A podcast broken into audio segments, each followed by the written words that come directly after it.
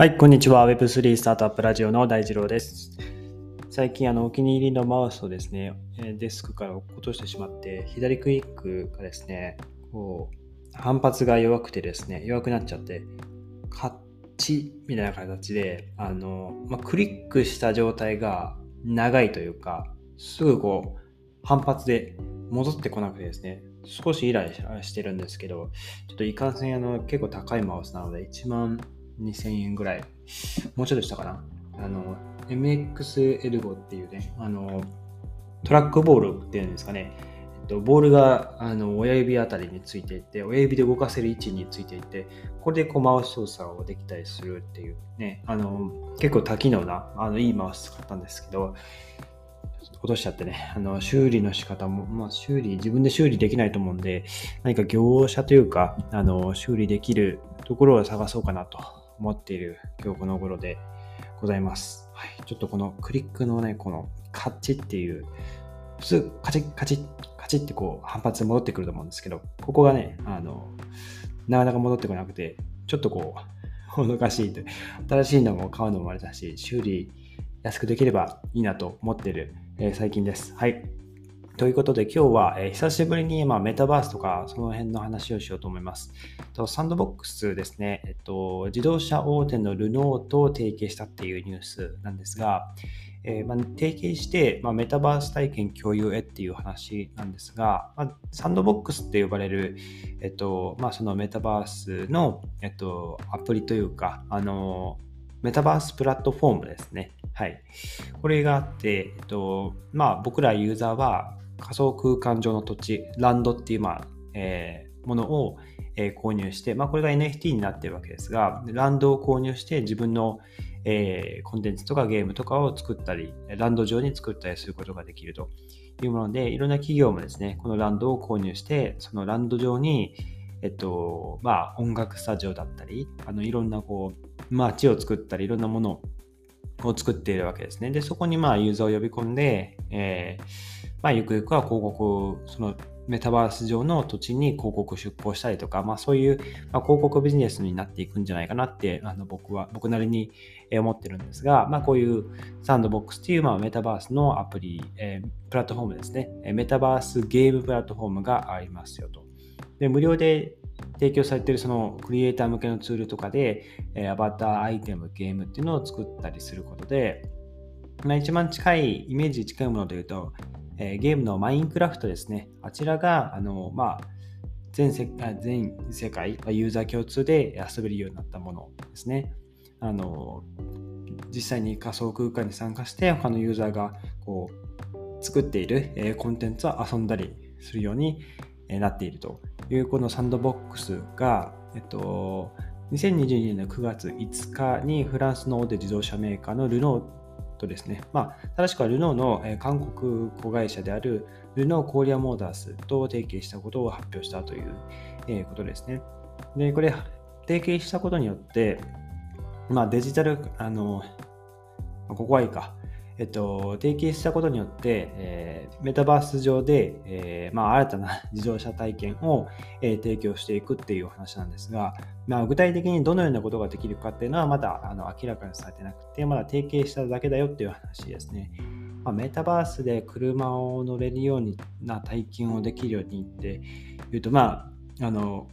仮想空間ですから、メタバースですから、あの僕らが使うアバター、いますよね。アバターを使って、こう、まあ、パソコンで言うと、あの、ASDW のキーを使って、こう、横移動、前移動とかするわけですけど、まあ、ここで車に、ルノーの車に乗ることで、まあどういう体験ができるのか、実際の車とどういう関連性があるのかっていうのは、全然明らかになっていないので、まあ、例えば、自分が購入したルノー車の NFT とかがそのサンドボックス上で遊べる、えー自分のアバターが自分の、えーリアルと同じデザインのルノー車にメタバース上で乗れるとか、なんかちょっとそれだとシンプルすぎますかね。まあいろんなあのコンテンツが、えー提供されていくと思うんですが、えーサンドボックスは、まあ、ルノーと、えーまあ、様々な、あの、まあ、ルノーだけじゃなくって、いろんなブランドと、えーマーケティングのコラボレーションを、えー支援していると。で、デジタル環境に、えー、まあ、新しい世代ですね、えー、まあ、Z 世代とかよく言いますけど、あのいわゆるデジタルネイティブの方たちを中心にこう、まあ、集客していくっていうところですね。で、ルノーの、えっと、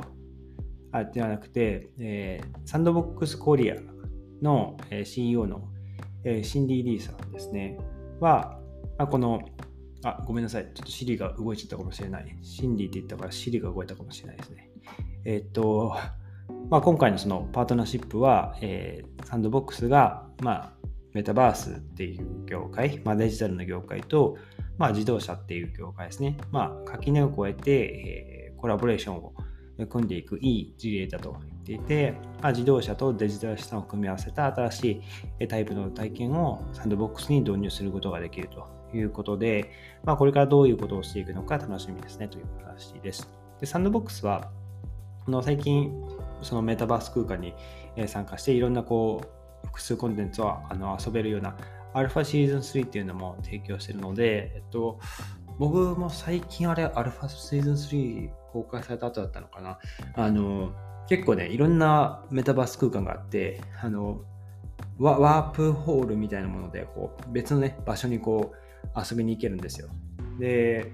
まあ、なんて言うんでしょうね。そこにいらっしゃる人たちは、まあ、日本人かどこの国かの方たちかもわからない人たちがもう結構いましたね。はい。なので、まあ、メタバースって実際どうなのっていう、あの、イメージつかない方は、あのサンドボックス、まあ、公式サイト行って、えっと、まあ、ご自身のパソコンで遊んでみればいいんじゃないかなと思います。まあ、無料で遊べるので、ぜひ、え試してみてくださいと